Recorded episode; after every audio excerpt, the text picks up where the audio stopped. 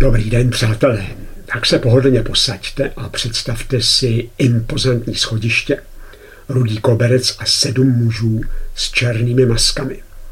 Vypadají trochu jako gambleři, kteří se vrací z kasína a za rouškou skrývají rozpačitou grimasu toho, kdo prohrál.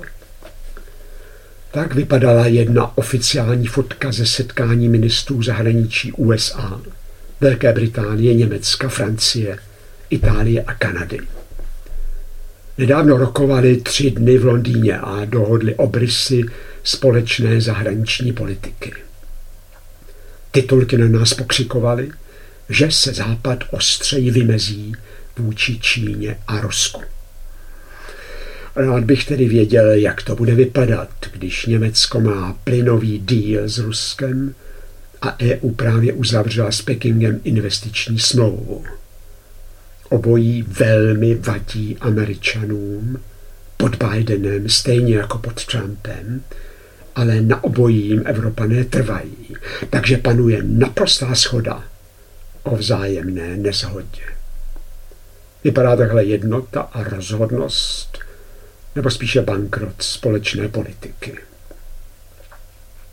Aspoň v jednom si byli gambleři zajedno. Velmi nutně potřebují hrozivé protivníky k vystužení své rozpukané moci. Rostoucí část obyvatelstva totiž s jejich politikou buď nesouhlasí, anebo nevěří v jejich sliby a schopnosti. Není divu. Na pandemii našli jenom jedno řešení. Zavřít lidi doma. A vládám se nedaří opatřit vakcíny ani na vlastní pěst, ani v rámci EU. Navlas stejně neúspěšné byly v minulosti jejich snahy o společnou energetickou politiku pro kontinent, věrohodnou evropskou měnu a spravedlivý finanční systém pro celý svět. Vládnoucí elity západního světa notoricky selhávají již po léta, protože slouží v první řadě svým zájmům a utržení moci, aby mohli co nejdéle sloužit svým zájmům.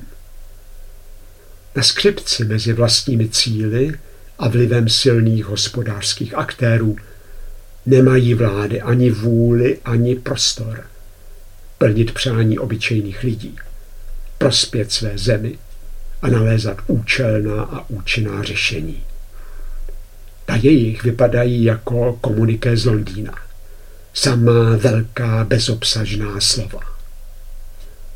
Reprezentovat ale neznamená bloumat po červených kobercích, nebož jako politik sloužit zájmům těch, které mám tu čest a povinnost zastupovat.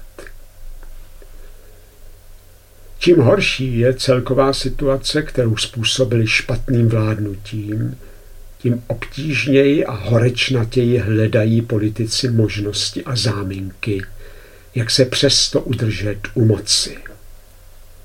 A tak jsou vítány i katastrofy. Zahraniční nepřátelé se hodí vždycky, ale i pandemie přišla vlastně vhod. Na dlouhé měsíce mohli ve jménu zdraví rozšířit a upevnit moc a hlavně přidusit demokratickou kontrolu. Rozestupy a masky zabraňují totiž i tomu, aby se lidé sešli, domluvili, sjednotili a třeba je i sesadili. A tak právě sledujeme v živém přenosu, jak velké až fyzické bolesti připravuje vládnoucím to, že virus pomalu odchází a oni se mají zříci svých výjimečných pravomocí. Moc by se jim totiž hodilo, kdyby se občané trvale vyskytovali jenom online. A volit by se dalo také tak. Když teď někdo vykřikne, že za to může Babiš, nechápe podstatu problému. Vůbec nejde o tu nebo onu stranu. Jde o naprosto dezolátní stav celé politické třídy západního světa a zcela chybně nastavený způsob vládnutí. Takže se nic nezlepší, když dnešní vlády vystřídají jiné koalice. Už teď vidíme, že ani oni nenabídnou lepší výkony, ale jenom jiné důvody nebo spíše záminky pro centralizaci moci na úkor demokracie a na náš účet. V Německu jsou na podzim volby a favorizovaní zelení již mluví o ekologickém lockdownu. Prý k němu bude patřit i to, že soukromé jízdy automobilem budou možné jen jednou za měsíc. Matka země jim za to jistě v slzách poděkuje a voliči spláčí nad výdělkem. I u nás jsou na podzim volby a také máme kandidáty, kteří se upsali neotřelé koncepci sociálního inženýrství, třeba ve jménu absolutní rovnosti všech ze všemi, ale hlavně v zájmu jejich vlastní moci. Máme prý mít místo mámy a táty rodiče jedna a dvě a národnost Evropan. Ale zpět na Rudy Koberec v Londýně.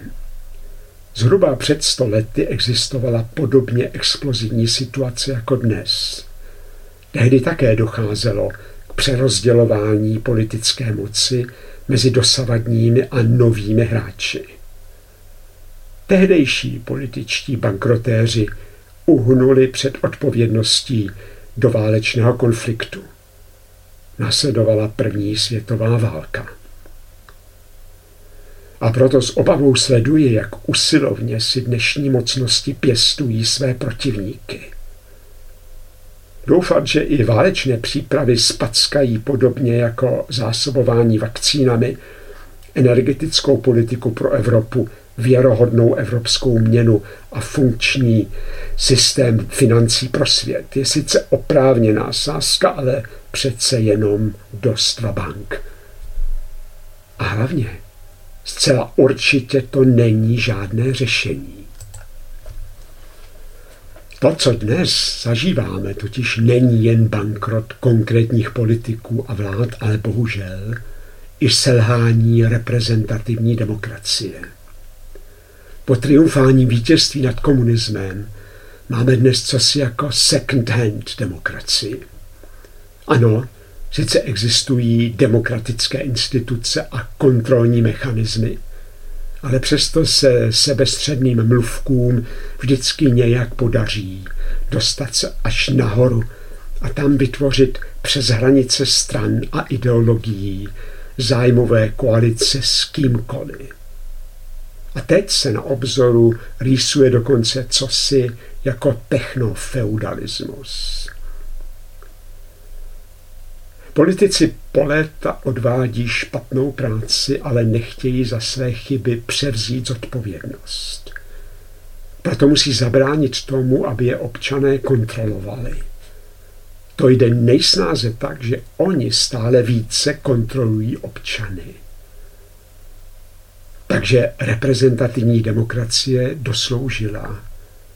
Buď ji vystřídá despocie, nebo přímá demokracie. Proto je nejvyšší čas přemýšlet o změně systému vládnutí. Je nejvyšší čas, aby se mezi obyčejnými lidmi našlo co nejvíce takových, kteří začnou žít jinou společnost. Takovou, která není organizovaná z hora dolů, ve které nejsou potřeba političtí prostředníci, kteří stejně zastupují hlavně sami sebe je nejvyšší čas rozdrobit moc a vrátit ji jednotlivci. Je nejvyšší čas, abychom my tady dole určovali, co rozhodneme sami a co necháme rozhodnout ve vyšším patře. Je nejvyšší čas přísně kontrolovat ty, kteří vládnou, často je vyměňovat a dát jim jen omezené pravomoci. Reprezentativní demokracie dosloužila. Buď jí vystřídá despocie nebo přímá demokracie. Když vám nevadí to první, nedělejte nic. Když vám to vadí, tak se musíte rychle a hodně snažit. Hezkou neděli vám přeje váš Petr Robejšek.